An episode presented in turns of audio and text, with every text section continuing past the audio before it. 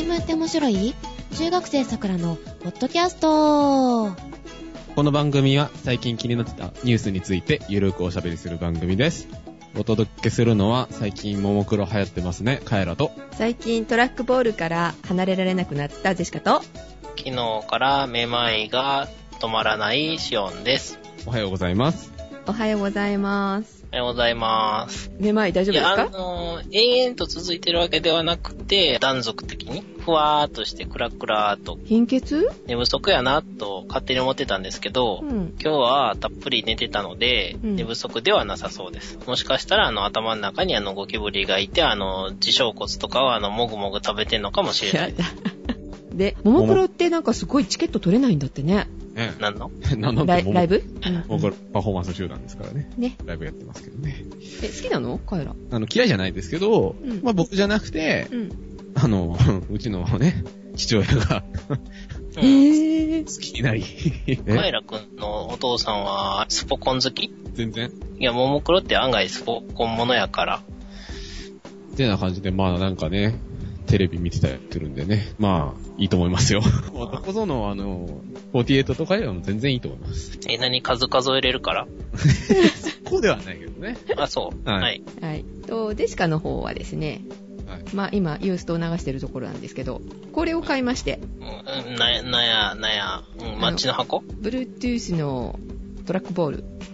?Bluetooth のトラックボールというと、あの、ロジクールのボールが青い、親指でぐるぐる回すやつですか？そうです。人殴れそうじゃない結構大きいよね。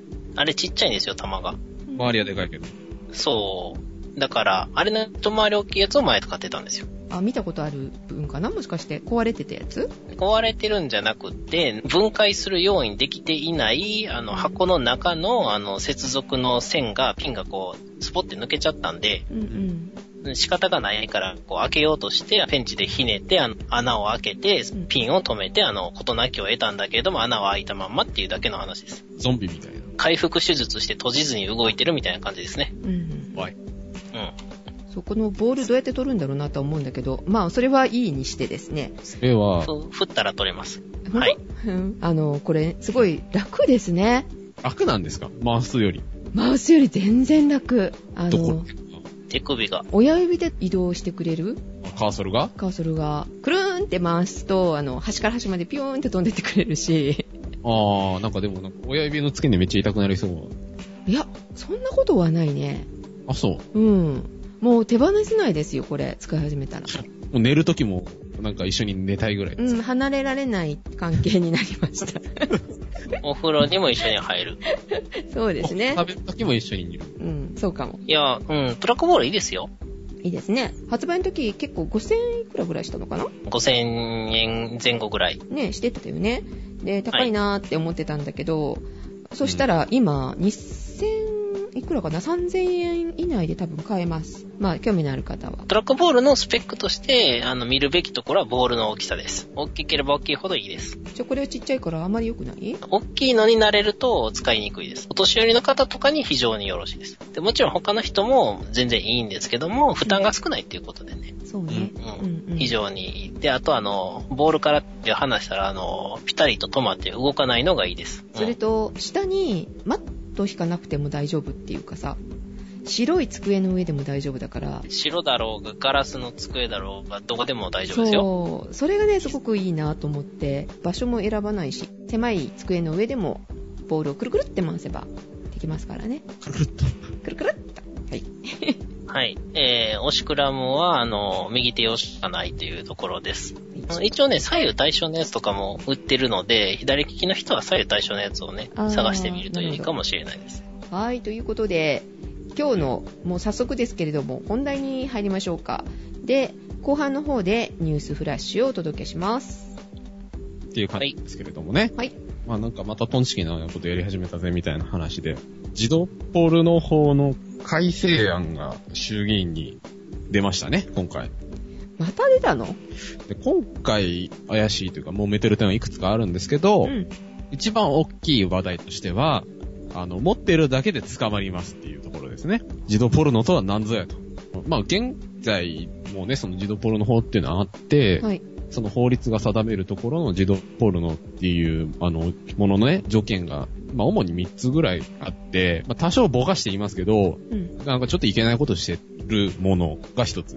あと、もうちょっと違う方向でいけないことをしているものがもう一つと、うん。うん、抽象的でまあ、わかりとりあえずにくいな。、とりとりあえず、あの、大人の人は、あの、すぐにわかるいけないことを、あの、ししてるのに絡んだものね。そうですね。うんあの、ちょっと、あの、1と2とベクトルが違うんですけど、はい。で、3つ目は、まあ、これはそのまま言っても、あの、差し支えはないと思うんですけど、はい。衣服の全部または一部をつけない児童のうん。姿で、それが、まあ、そういう刺激があるものと。全部をつけないっていうのは全部ないってことですよね。すっぽぽんとかでしょ。そうですね。一部をつけないっていうのは、靴下履いてないとか、まあ、靴下履いてないのが、興奮に値するんであれば、そうなのかもしれないんですけど、うんでしょだからその刺激を受けるっていうのが、そのもう一個のポイントやったっていうことですよね。そうそうあそうそう。ーはいはい。かつね、うんうん。まあ、児童ポルノって何ぞやっていうところで話を進めていくと、うん。今の政治家の中でもいろいろこう見方っていうのは分かれてるわけですよ。うん。で、民主党の枝野さんですね。はい。と、えー児童ポルノの規制の推進派として知られている自民党の花市議員っていうのかな？あ葉っぱの葉になし。書くんですけど。うのん。あの、その二人の、あの、見解の違いっていうのがなかなか面白くて、で、その二人が、えっ、と、話し合って、話し合ってるというか、その問題にしてたのは、はい。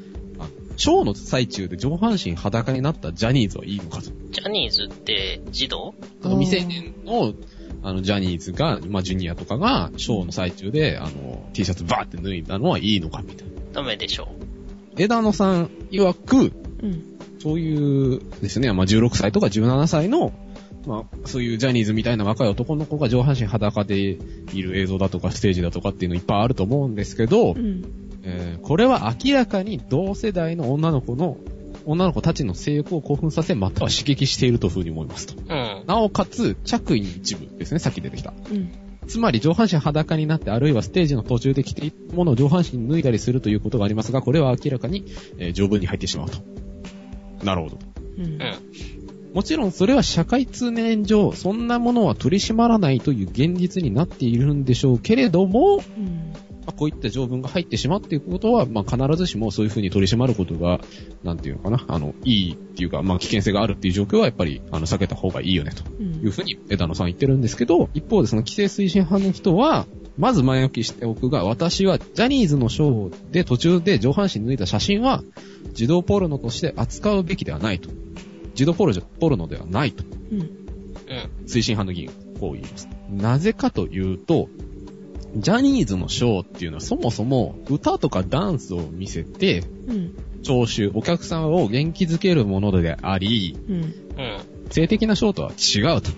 うん。うん。う。うんん。まあ、仮に、えー上半身裸となって、まあ、ジャニーズジュニアが歌う写真が撮られたとしても、それは一つの思い出であり、まあ、性欲を興奮させ刺激するものではないので、児童ポルノから除外されますと。ほう。ちょっといいですか？はい。うん。ジャニーズのショーの原理原則というか目的をなんで政治家が定義してるんですか？この、えっ、と、自民党の方の意見は、ジャニーズという存在を知っていて、なおかつ、その時のショーの様子をリアルタイムで見ている人目線ですよね。うん。うん。まあ、そのジャニーズのショーをジャニーズのショーとして見ている人向けってことです。例えば、あの、上半身裸になった16歳、17歳の男の子の写真を誰かが撮りましたと。うん。外国の可愛い男の子がいいわっていうような、あの、お方がいて、うん。それをパッと見た人が、うん。ジャニーズというものを知らないと。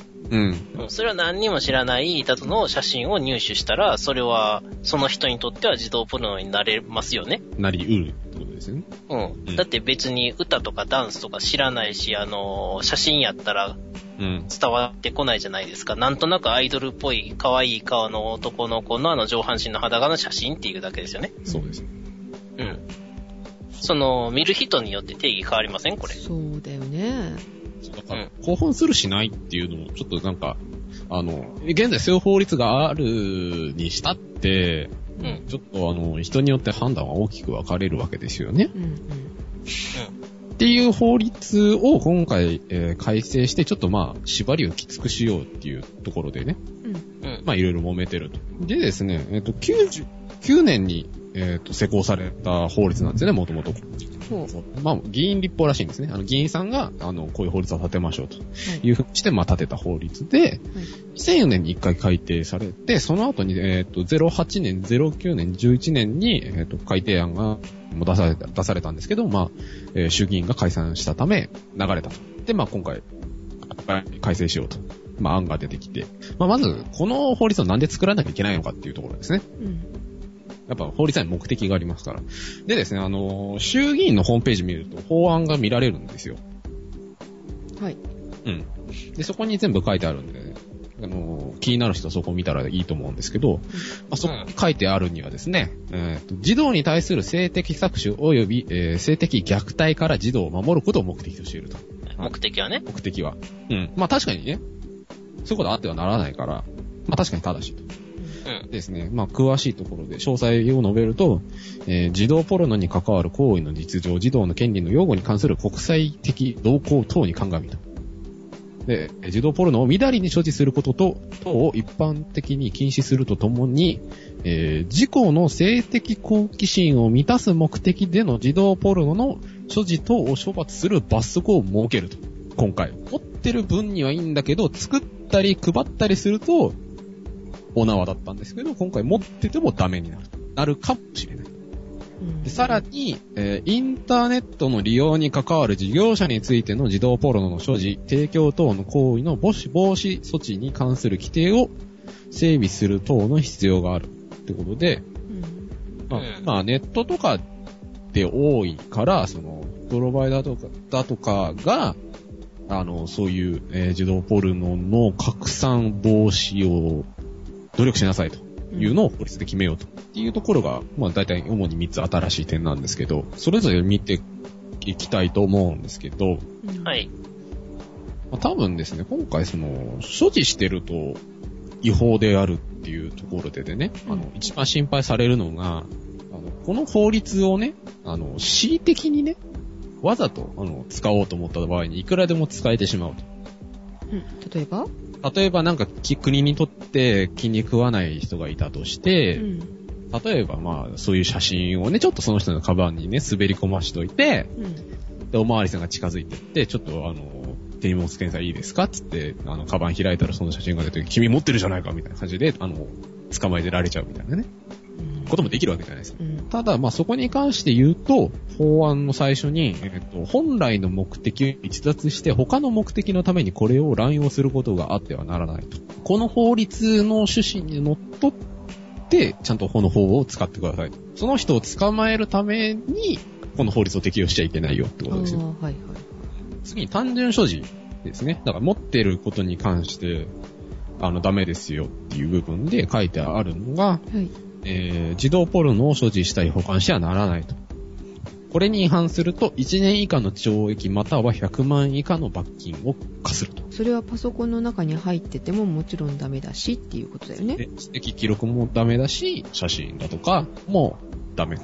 万一、それを見るつもりじゃなかったけれども、見てしまって、そのうん閲覧履歴が残ってる場合とかどうなるのかしらね。だから、まあ、アウトっちゃアウトですよね。へだからメールで送りつけられてて、ぇうん。Gmail とかのアカウントに残ってて、あるじゃんってなったら、捕まりかねないと。ほうん。まあ、あと、自己の性的好奇心を満たす目的での児童ポロの所持等についての罰則を新しく設けるとか、う。うん。とさっき出てきたインターネットの利用に関わる事業者の努力規定の新設。あ、だからですね、えー、あの、こいつは、あの、児童ポルノ持ってる臭いから、あの、インターネット事業者は操作協力してくださいとうん。いうのを新しく決めようっていう話らしいんですけど、うん。まあ、いわゆるあの、通信の自由ってありますね。手紙を、あの、誰かさんに見られなく、見ら、見ちゃいけないみたいな。ありますか？あと、情報統制しちゃいけないみたいな。うんまあ、そこら辺との兼ね合いはどうなんですか？みたいな話もありますね。あとですね、えー被害児童の保護のための処置を講ずる主体及び責任の明確化っていうのがありまして、はい。うん。まあ、要するにそういう写真を撮られたりだとか虐待されている、えー子供を、まあ、保護するために主体的に、えーと責任を明確化しましょうと。うんまあ、これはまあ、ある意味そのね、法の趣旨にのっとってはいるので、まあ、これはいいんじゃないのかなと。最後にですね、一番すごいこう、癖者の部分があって、はい。まあ単純に所持も全部癖者なんですけど、児童ポルノに類する漫画等と児童の権利を侵害する行為との関連性に関する調査研究。い果たして、うんえーえーまあ実際に、えー被害に遭っている子供はいないんだけれども、うん漫画とか、アニメとか、まあ、いわゆる絵と、絵ですね。二次元の創作物は、果たして、えー、まあ実際にそういう犯罪を、えー助長するのか否かみたいなものを、えー、まあ調査研究しますと。まあそもそも法律の趣旨っていうのはですね、えー、さっき言いましたけど、児童に対する性的搾取及び性的虐待から児童を守ることですね。まあ結果としてそういう、あの、まあいかがわしい絵があることによって、児童の虐待が、え現に発生しているならともかくですね、本当にそこの相関関係あるのかと。事実ですね、あの、過去にですね、法務省もそういう見解をしてて、あ、これはですね、都議会が、党の青年治安対策本部が、えー議会答弁で、えー漫画やアニメーションの、えー性描写表現が青少年の性に関する健全な判断能力のせ形成を妨げるとする学問的知見は見出せていない。だから、ええなになに？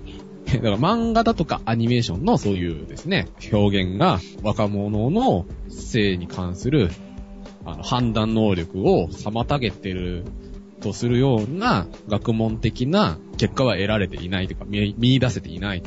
えー健全じゃない判断能力を持ってしまった後にそういう行為を起こすと言いたいのかな？この研究の人らは。そう、研究する、えー目的というか、前提としてそういうことがあり得るかもしれないので、調査研究しますっていう、うん。うん。うん。でもまあ今のところ、あの、えー知見がないと。ないっていうふうに、と、えー国会で法務省はそういうふうに言っていると。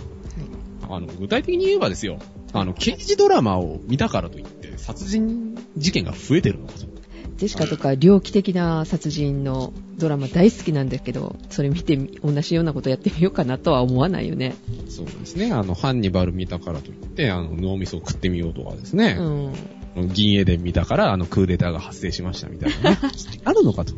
うん。あ、二次元作品に関してはですね。うん。うん。あの、二次元の、えー、児童ポルノに関、児童ポルノに類するような表現のある作品ですね。まあ、あの、三次元はもう論外ですよ、もちろん。うんうん。実際、被害に遭ってる人がいるんだから、それは規制すべきっていうのはわかるんですよ。うん。あ、三次元っていうのは、あの、漫画とかじゃなくて、実際のっていうことの、あの、インターネットスラングですね。そうあの、具体的な、あの、被害者がいるものですね。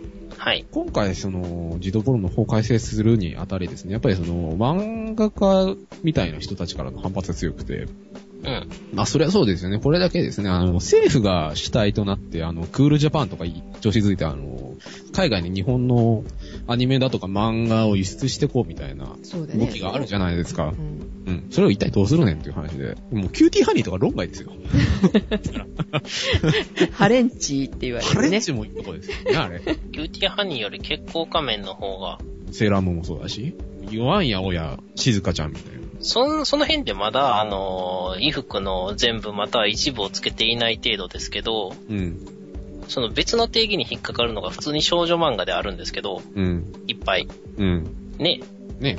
まあ、調査研究に関して、あの、もうちょっとこう、掘り上げていくとですね、なんか政府はですね、どうやらですね、漫画とかアニメーションだとか、コンピューターを利用して作成された映像、うん。CG とか、いああいうやつですね、いわゆる。うん。さ最後のコンピューターを利用してっていうのは。そう。の、えっ、と、まあ、それがどういう映像かというと、外見上児童の姿であると認められる児童以外のものを、えーの姿を描写した写真等であって児童ポロニのに類するもの、もう意味わかんないですね。だから、あの、もう、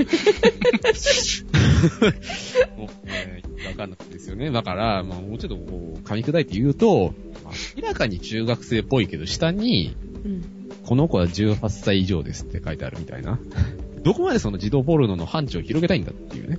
まあ最後にもう、怪しいなっていうのが、さっきあの単純所持に関する罰則がありましてね、この法律、だからその児童ポルノ法が改正されたとして、施行されたと。あの法律が有効になってから、1年間はこの罰則を適用しないというふうに書いてあって、それ一体どういうことなのかなっていうのでですね、うんうん。IT メディアだっけな？なんかサイトであの紹介されてたんですけど、まあこれ解釈すると、その1年以内は、えー罰則しないから、捨てろということ、命令してるんじゃないの？か。ああ、今持ってる人は。うん。あの、あ1年間は、あの、見逃してやるから、うん。捨てろよと。で、まあ、ただですね、この、捨てるにしたってですね、あの、パソコンの中にそういう記録があったとしてね、ゴミ箱に捨てたとて残ってるわけじゃないですか、データが。なんか、うんうかつに捨てられないよね、みたいな。部活にこう捨てた時に、あの、捨てたものが見つかったりとかっていうのは大丈夫なんですかしら？いや、それもアウトじゃないですか。お前何しとんねんみたいな。何してんじゃんみたいなことになるわけじゃないですかう。ん。で、まあ、例えばですね、まあ、シュレッダーにかけたりとか、うん。燃やしたりとか、うん。ハードディスクを初期化したりとか、あなんか強い酸に放り込んだりとか？とか、もう篠山紀信さんにはネガごと捨ててもらうとかですね、まあいろいろこう、ある。まあその漫画家さんとか写真家の団体からしてみれば、うんもうこれはですね、もう性的虐待から児童を守るっていう目的を自脱してですね、もう表現規定だとか、うん文化財破壊であると。あのね、はい。下着のカタログに実在の児童は使えなくなりますよね、まずね。うん。まあ今はもうあんまりないと思うんですけど、うん。ああいうのは。うん。例えば全く普通の何の意図もなく、これは、ま、絶対当たらへんやろうって思ってる写真を撮るじゃないですか。うん。例えばその児童のね。じゃあ、それを持ってたと人の、まあ、写真、あの写真そのものね。うん。そのものに誰かがいたずら書きして、うん。これはパンツ履いてませんって書いたら、一部をつけていない画像に早変わりしますよね。解釈が変わる。うん。その瞬間に存在するようになりません？おむつの宣伝とか、あれ絶対ダメです。全然アウトですよ、あれ。はい。意味がわかんない。あの、パジャマでお邪魔も論外です。テープごと焼き捨てないとダメですよ。あのー、NHK にガサ入れが入ります。うん。プロデューサーが捕まるよ。うん。この間ちょっと見かけたのが、外国だったかな？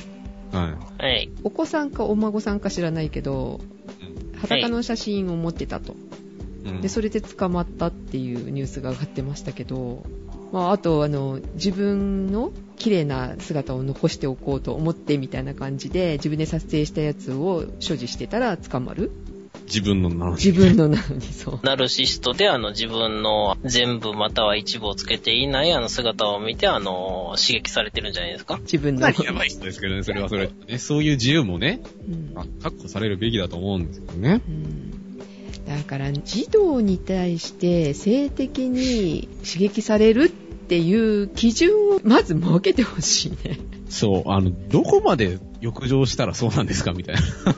あねの脳に電極さしてスライドで見せてあの反応したらお前アウトって。あのーこういうのなんとなくイメージですけどえ。う、ん。うん。なんか、欧米とかうるさそうじゃないですか。うんうん。はい。実際にその、あの、欧米の国々がどういうふうにあのね、児童ポルノを定めてるのかなっていうので、うん。紹介しようと思うんですけど、はい。イギリス、ドイツ、イタリア、うんこの3カ国はですね、児童ポルノのあの対象を、えー13歳以下の実在児童の性的虐待画像及び動画に限る。まあ正しいですよね。画像、動画。動画。えじゃあ音声は入らない。わかんないですけど。うん。まあでも音声だと区別つかない場合があるよねってなりますよね。そうですね。金井美香とかが危なそうですね。で、えーフランスだと、えー13歳以下ではなく14歳以下になると。ちょっと上になると。うんうん。で、カナダ、アメリカですね。北米の国々だと、えー18歳未満の、これもなんかよくわかんないですけど、真に文学的、芸術的、政治的、科学的価値のないものが児童ポルノ。ん？わからんみたいな。その価値はどうやって決まるんだ？でも篠山騎士に一つ取ったって、あれは、ねえみたいな。う んえ、それは、そのうちのどれかの価値ってあるんですか？わかんないよね。だから、その何、あのー、何有害図書指定しましょうみたいな、奥様方にしてみれば、これはもう下品ざますみたいな話になるけど、うんはい。ね、そういうあの価値のわかる人にしてみれば、いや、これが芸術的であるみたいな話になるし、うん意味がわからないけど、まあ、まあでも、ね、うんあの、それ、ナボコフのやつとかはもう完璧に分かれません？うん映画化したやつとか。いや、でもまあ、あの、日本の法律よりはまあなんかはっきりしてるかなって気がしますよ。確か日本って、児童の定義は何歳なんですか？児童の定義って、あれ18歳でしたっけ ?18 歳か。だっけ？じゃあ18未満ってことですかね。かな？まあでもやっぱり、あの、未だに16歳で女の人は結婚できるんですよね。そうね。おかしいね。うん。で、もう18もさ、もう児童とは言えないよね。もう体は出来上がってますよね、普通に。うん。まあ一部なんかそうじゃない人もいるけど、うん。それは回線の向こう側にいてる人ですね。最近姿を見ない人ですけど、はい。はい。はい。はい。それ見てあの、ちっちゃい子にいたずらするとかっていう気持ちになるかって言ったらまた別の話になってくるんじゃないかなと思うんだけど、なんかね、境界線がっていうか、なんか、あやふや？言ってみれば、あの、臭いものに蓋をすればいいみたいな感じですよね。あの、基本的な考え方が。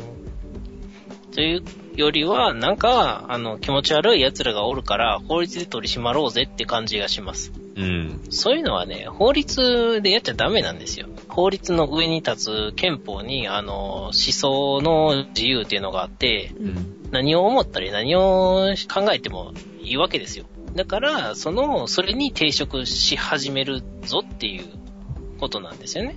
まあ確かに表現の自由とかあるけど、うん。じゃあヘイトスピーチはいいのかみたいな話はありますよね。もちろんいいですよ。だってあの、国民は平等ですけど、国民以外は平等とは確か書いてなかったはずですもん。ああ、日本の憲法だと？はい。で、まあ本当はダメなんですけれども、ヘイトスピーチね。うん。でも、それを考えたりとか、表現することは咎められないわけですよね。まあ元来的にはね。じゃあ、例えば表現の自由を保障しなければどうなるのかっていうことになっていくと。うん。うん。この話ね。うん。そうそうそう。あ例えばですよ。に、あの、さっき言ってた、あの、刑事ドラマで殺人者が増えるのかっていううん。命題に戻りますよね。そこ、そこなんですよね。うん。だからつまり、あの、児童の性的虐待とかがあるから、じゃあ、あの、それを誘発しそうな表現を取り締まろうと。うん。でも、児童のあの性的虐待より殺人の方がもっと重大な人権侵害になりませんかっていうところがすごい気になるんですよね。まあ比較したらね。うん。え、だって殺しちゃうもんっていうね。うん。じゃあ、まずは、あの、もっとひどいところから取り締まるべきなのかって、じゃあなんでそっちがいかないのっていうと、多分、実際に行動に起こす場合のハードルが高い。心理的にも物理的にも。うん。じゃあ児童の方は低いのかとか、南の帝王みたいなやつ、法律のちょっと穴みたいなところをついて悪いことをするみたいなやつもダメじゃないですか。うん。まあどんどんね、あの、広げていけばね。そうそうそう。それを誘発するから防ぐっていうのは、その、誘発されるものの、あの、重要さで取り締まっていくべきなんじゃないかなという。やるとしてもですよ。うん。ただ、まあそういう被害、被害というか、まあ、あの、児童ポロに関して言えばね、まあそういう被害は、あの、あの、まあ、泣きにしてもあらずというか、まあ実、実態性があるから、まあそれをどうにかしなきゃいけないっていう、まあね、あの、立法の趣旨自体は、まあ十分わかるんですけど、まあいかんせんですね、あの、やり方がよくわからないっていうのと、あと、その、今の日本の司法体制だとか、あの、捜査体制じゃ、絶対、あの、冤罪が出まくると。この法律だとね。うんあの、だって自分の好奇心を満たすためじゃありませんって送りつけられたんですっていう言い訳が通じませんからね。いや、お前持ってるからダメでしょっていうう。んうん。で、まあ実際にその、イギリスだとそういうことがあったらしくて、この人はなんかもう、あの、誰かに、あの、恣意的に、あの、社会的に潰され、潰す目的に、あの、児童ポルノを送りつけられたんじゃないかみたいな、あの、事件があったりしたらしいので、へーまあ、十分日本でも起き得ることなんだろうなと、まあ実際に法律が通ればね。そういうね、法律で具体的に何か実体的な被害が出てないようなものを取り締まるっていうのはね、法律の範囲じゃないんで、宗教でやってください。かね、あの、社会的な運動という、そうそうムーブメントみたいなね、部分で。うん正直、あの、マイナーな、アイドル系のビデオとかひどいものが多いですんで、うん。うん、そういうのの、その、自動版はもう、なくしてしまえばいいと思いますし、そういうのから取り締まればいいと思うんですよ。じゃああれ、えーあの、営林みたいな感じでやっていけばいいんじゃないのってことかしら？そうですね。で、あの、漫画も、と18歳未満は買っちゃダメよマークはついてるけど、ゲームみたいに全年齢対象ですよマークはないですよね。あ、みんな、よし、みたいな。一個の雑誌を買ったら、何にもないあの、ギャグ漫画から、あの、そういうお色気物までが全て含まれていると。うん。うん、とりあえずジャンプはあの12歳以上推奨になると思います。暴力表現とあのお色気表現がきっと引っかかります。まあ、そういう規制をかけるんだったらね。うん。小学生まではあのコロコロでも読んどけみたいなね。コロコロ。えー、ちなみにあのボンボンはあの暴力表現とかいろいろまずいのがいっぱいありました。あ、そうですか。はい。はい。で、あのジャニーズに話を戻しますと、うん。えっ、と、歌や踊りを見せるのであれば上半身を脱ぐ必要はないんだから、これは自動ポルノです。いや、そういう演出なのかもしれない。いや、だから演出でも必要がない。いやうんああの、疑わしきものが罰せられるんですよ、あの、ね日本は、うん日本は。じゃあ、本当はようなことをするんじゃないと。そうそう、理科に冠を正すなというだけの話ですよ。うん。なるほど。そういうのは、あの、ジャニーズ教でやってください。で、こういうね、あの、怪しい法律が通りそうなので、みんなね、ちゃんと見とかないとダメだよね。ダメよ。ね。あの、もう、法案いちいち全部チェックするのってすごい労力ですからね。うん。わかりづらいしね。あの、うん。今、自動ポロの方とか言ってますけど、あの、本来の、あの、名前全然違いますからね、これ。あ、そうなの？自動売春、自動ポロに関わる行為等の処罰及び児童の保護等に関する法律の一部を改正する法律案ですね。長っ。はい。長いですね。うん。って感じです。は。はいニュースフラッシュのコーナということで。ツタヤでね、ー。ははなんとね、初音ミクのね、はい T カードがね、始まりました。ああ、らしいですね。あ、なになにそれ。初音ミクっていうのは、あの、クリプトンフューチャーメディアやったっけ？うん。うん。が、あの、販売している、あの、ボーカロイド商品の商品名で、その中のキャラクターですねう。ん。はい。初音ミクはだ。もう初いや、あそこ、音ミクそはねこいら、ない？あとあの、うん T カードもなんとなく知ってるから大丈あ、夫。ほんと T カードは黄色と青のカードですね。いろんな皆さんね、ポイントカードを持ってると思うんですけど、ポイントカードね。はい。うん。ポイントカード、まあ、クレジットカードでもいいんですけど、はいあの、あれって、うん。えっ、と、絵柄がいろいろあるじゃないですか。うん。うん。でそれの初音ミク柄のが出ますと。っていうか出てますと。うん。始まりましたっていうお話です。やったねちなみにクレジットカード付きカード、T カードプラスっていうらしいんですけど、うんうん。これと通常の T カードでは、あの、絵柄が異なりますので、同じミクでも。はい。もファンの人は、あの、どちらも申し込むように。えー、どっちも申し込んでくれるのかな？えー、ちなみにクレジットカードは18歳以上でないと、あの、申し込めませんので、18歳未満ですね。う。んん。えー、の人は、あの、親に、あの、ねだってみてください。はい。ということで。じゃあ、セシカのニュース。はい。ブラジャーが、なんと、再生可能エネルギーになるという。え？え、燃やしてお湯でも沸かすんですか？えーとね、ワコールがなんかやってるんだけど、不要なブラジャーね。はい。不はい。要なブラジャーをブラジャーを使っちゃったら問題ですけど。今つけてるの出せとかね。それダメでしょ。なんですか、教出ですか？そのブラジャーを不要になった人のね、えーブラジャーを回収して、固形燃料をうん。RPF、わかうんるでしかわかんないんだけど、RPF に加工して再生可能エネルギーとして利用できるようにしたと。固形燃料は22トンに上り、約22万枚の不要なブラジャーを活用したと。というのニュースが。が、いいのか悪いのかよくわからないという。うん今想像してるのは、あの、旅館とかに行って、あの、すき焼きとかで、あの、火をつけるときに下に敷かれる青いやつ？青いやつに、あの、ブラジャーがギュッと圧縮されて、あの、変形するところを想像してます。結局さ、あの、ブラジャーの多分中に入ってるワイヤーとかかなと思うんだけど、あの、プラスチックなんかのを加工して固形燃料にするらしいのね。化学繊維的な部分とかを使うってこと？かな？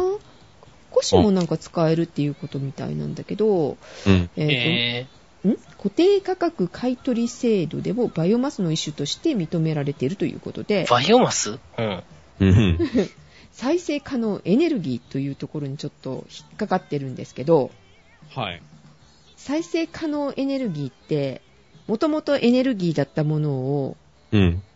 また使うってことだよね？じゃないの？再生可能エネルギーって。減らないってことなんじゃないですか？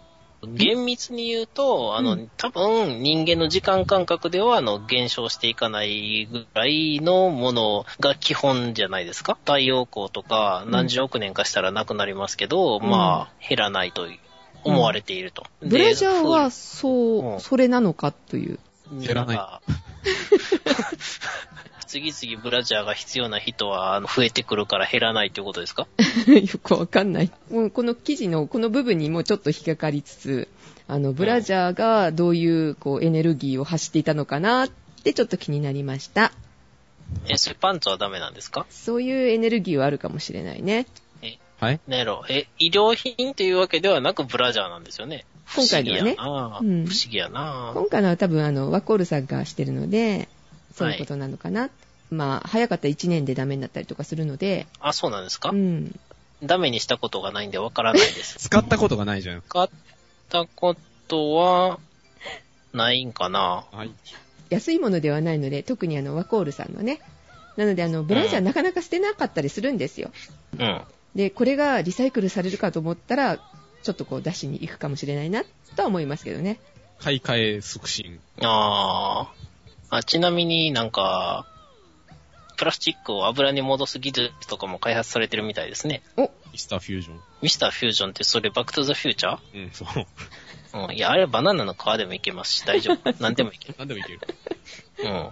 で、カエラくんの話題はですね。ショートニュース。はい。さっきあの、人権の話題でしたね。まあ言ってみれば。まあ人権関連の話題でですね。国連にですね、うん。拷問禁止委員会っていう委員会があるらしいんですよ。うん。え？拷問禁止委員会。ああ、ウォーモンキーって聞こえた。で、拷問機。楽しそうなんですけど。拷うん。問をやめましょう委員会ですね。ほいほい。で、まあ、慰安婦問題に関してそこの委員会から、なんかこう文句が出てるみたいな話はあったんですけど、うん。そこで日本の大使が、ちょっとまあ、いけないことを言ったっていうニュースなんですけど、うん。5月の21日と22日に、うんええーまあ、委員会で、日本政府に対する報告書の審査が開かれて、会議の終わり間近に、モーリシャスっていう、多分これアフリカの国かな、のい人が、日本の刑事司法は拷問に近い。うんでなぜかというと、取り調べに弁護人の立ち会いがないと。うん。で、そうすると誤った自白が行われるのではないか。うんうん。自白に頼りすぎる取り調べは、中世の名残だと。日本の刑事手続きを国際水準に合わせる必要があると。いや、いいこと言ったね、と。うん。うん。でもちょっと修正が必要ですね。拷問に近いっていうと、なんか、近いみたいじゃないですか。は？え、違います。拷問です。ニアリーイコールではなくイコールであると。そうですね。でですね、まあこれに対してですね、はい日本の、えー、まあまあに、名前を出してあげな、いいようにしましょう。まあ人、人権人道大使っていうのがいるらしいんですけど、うんえ、人権大使？人権人道大使。まあこの委員会あにしてた日本の大使ですね。うん人権大使じゃなく人権大使ね。はい。大使が、まあ先ほど中世だという発言があったが、日本は世界一の人権先進国だと。開き直ったと。まあそうしたらですね、こう会場がこうやってザワザワザワザワ。お前、お前何言ってんみたいな感じで、こうなんかザワザワしてて、いや、あの日本、そしたらあの大使が慌てて、人権先進国の一つだと。あモーストではなくワンノブって直したんですね。うんうん。そしたらまあやっぱりまあ、なんかひそひそひそみたいな、ククククみたいな感じで、あの会場が揉めてたら、うん。そうですね、大使はですね、なんとですね、なぜ笑うんだ？笑うな！ Shut up！英語でキレ始めた。 Shut up！ Shut up！そしたら会場がドン引きしたという話なんですけど、なぜ？えちょっと英語を知ってる日本人だとね、あの、黙れを、まあ、 shut up っていうみたいなね、あの、知識はあると思うんですけど、うんまあはい非常にこれは、あの、お下品な言葉らしいんですね。あの、ネイティブからすると。まあ、お静かに願いますかっていうか、静かにしてくれるっていうニュアンスではなくて、もはやですね、あの、銃を突きつけながらぐらいのはですね、非常に荒っぽい表現らしいんですね。で、ましてや、あの、国際会議の場でこんな言葉を使うなんていうのは論外らしいんですね。プリーズつけたらダメかな。く、く、シャ、Shut up please って。お黙りくださいませ、みたいな。あの、could you please be quiet? みたいな感じで、こうね、あの、お静かに願いますか？とかですね、言えばよかったら、感情に任せてですね、あの、うんお shut up とか言ったもんでですね、あの、会場が、でもなんか冷めちゃった。ああ、なるほど would you like shut up って言えばいいんですね。 shut up がいけないのかもしれないですけど、あ、そこ？はい。まあ、現地の日本人の人、なんかもともとその国連関係の仕事してたみたいな、あの、人のブログでですね、やっぱりそのジュネーブでその会議が開かれてたらしいんですけど、まあ、ジュネーブでは大変な悪評になっていたらしいですね。まあ、そういうことで、まあ、あの、まあ、ただでさえですね、なんかその日本の人権問題っていうのは、あの、いろいろこう、欧米諸国から、あの、文句は言われてるらしいんですね。いろいろ。まあ、死刑問題しかり。っていう中で、素っ頓狂な親父が 勘違いして、 shut up とか言っちゃったもんで、国際的なあの、心象が下がってしまったっていうお話です。国際会議に出る人は出る前に3年ぐらいクイーンズ・イングリッシュをあのマスターさせましょう。なんとかでよろしくてよ、みたいな。そうそうそう。多分完璧にクイーンズ・イングリッシュ使ってたらアメリカ人が引きます。なんとかでござるか？みたい いや、そこまではいかないんですけど、うん。バカに丁寧だな、みたいな。そうそう、バカに丁寧やったりとか、この皮肉めいた言い回しは、これはクイーンズ・イングリッシュみたいな。ところでこの人さ、この大使さんやはい。っぱ国際の場にこう出るんだから、英語はできる人じゃないの？なんか、プロフィール見た限りは、ロシアンスクール出身って書いてあって、うん、英語はあんまり得意じゃないんだけど、ポーランド大使とか、うん。うん。オーストラリア特命全権大使とかをやってた？ああ。え？スラブ語とかで、あのー黙れって言ったらよかったんじゃないんですか？便所に隠れていても追い詰めるぞとか言えばいいんですよ。ウラジミール。まあ、そこまでやれば、もう OK? ダメでしょ。とんだマフィア国家にされますよ。結局ね、中世じゃねえのみたいなことを言った委員の人がアフリカの人だったのが、なんか、カチンときたんじゃないみたいな、そういうな。まあ、その人が本当にそう思ってるかどうか知らないですけど、うん。なんかちょっとあの、おごりがあったんじゃないのみたいな、あの話はありますよね。うん、そう言ってる人は明らかにあのアフリカは下に見てますよね。うん。そうそううん。うん。そこの記事を書いてる人一体何なんだみたいな話になるんですよ。まあ、なんかそういうあの話もありみたいなね。うん。よろしいですけどね。うんまあまあ、あの、刑事司法に関してはね、まあいろいろ問題があるんでね、ぜひあの、袴田事件とか見調べといてください。うんはい。はい、ニュースフラッシュでした。あーということで、えーお届けしましたのはカエラと、でしかと、今もめまいがするよ、シオンでした。それでは皆様いってらっしゃいませ。いってらっしゃい。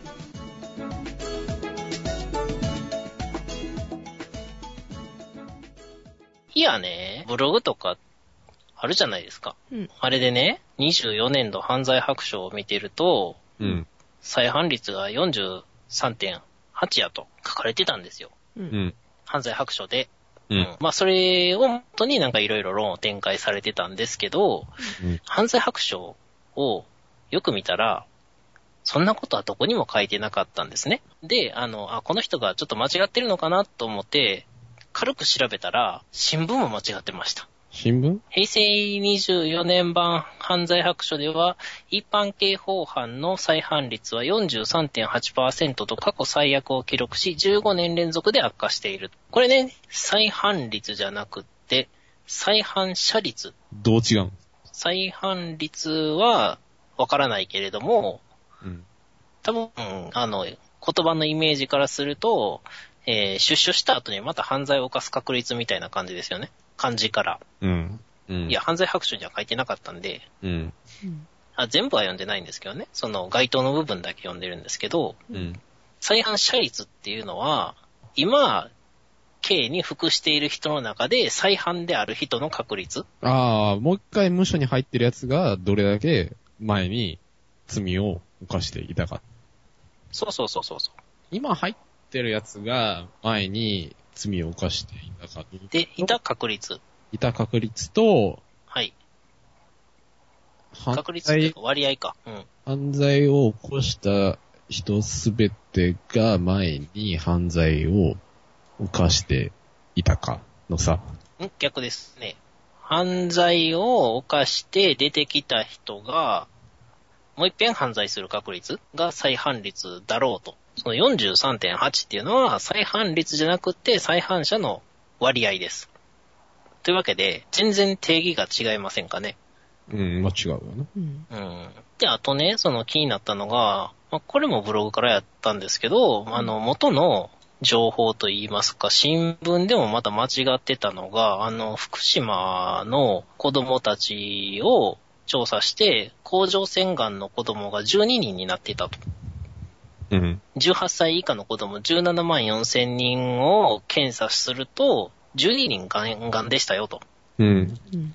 で、これが朝日新聞が書いてたんですけど、癌は約1万5千人に1人。疑い例も含めると6千人に1人の頻度で見つかっていると。で、これまでは100万人に2、3人とされていた子供の甲状腺癌の発生頻度より高いが、っていう風に書かれてるんですけど、これ確か100万人に2、3人っていうのは罹患率で、うんうんえー今回見つかった7えー17万4千人中の12人っていうのは有病率ですね。それぞれどこがどう、あれなの有病率っていうのは、あの、病気の人の割合です。うん。例えば、あの、桜ジオっていう集団がいたとしましょう。うん。仮に、仮に、そんなのがあるかどうかわからないんですけど、え、今何人いるんやっけ？ここにいるプラス、桜さんにしましょうか、うん ?4 人、4人いましたと。うん。で、この4人を検査して、え病気の人を調べましたと。じゃあ分かりやすくインフルエンザにしましょうかうん。この4人を調べて、そのうち例えば2人がインフルエンザにかかってたら、50%が有病率です。うん。これ調べた人数の中の病気にかかってる人の割合。うん。で、罹患率は、例えばこの集団が1週間あって、えーその間に新たに罹患する、罹患した人の割合です。ある瞬間か、はい。期間の違いってこそうですね。で、さっき、例えば、その1週間開始前に、あの、4人検査して2人病気でしたと。とうん。で、その後開始されて1週間、新たに、えー例えば、えーカエラ君がインフルエンザにかかりましたと。そうした場合は、え2分の1で50%と。4分の2じゃないんですよ。うん。なんでかっていうと、2人はすでにかかってるから除外されます。うん。新たにかかった人だからね。そういうことですね。で、さらに、実はここに、あの、ゼンさんっていう人が、あの、紛れ込んできてたと。うん。うん。しましょう。うんで、ゼンさんはインフルエンザにかからなかったと。1週間の間に。うんそしたら3分の1の33%かな。だから転入者とか、あの、転出者っていうのも存在すると。めんどくさいですよね、あの、罹患率っていうのは。まあ、その何、元の話に立ち返ると、同じ条件というか、あの、決してこう比較するべき二者でないものが比較されてて、そうそうそう。あの、正しく、あの、現状を把握のではないかと。うん。でね、だからそのブログで書いてた人も間違ってたんですけど、その元になったであろう記事でもごっちゃにしてたと。うんうん。なので、全然違うものを比較して何十倍になってるじゃないかっていうのは、あの元のね、その定義、あの数字が使われているとね、日本人弱いんで、う。うんん。この数字とこの数字を比べたら、ほら、こっちがあれでしょうって言われても、その数字の定義をお調べないとわからないと。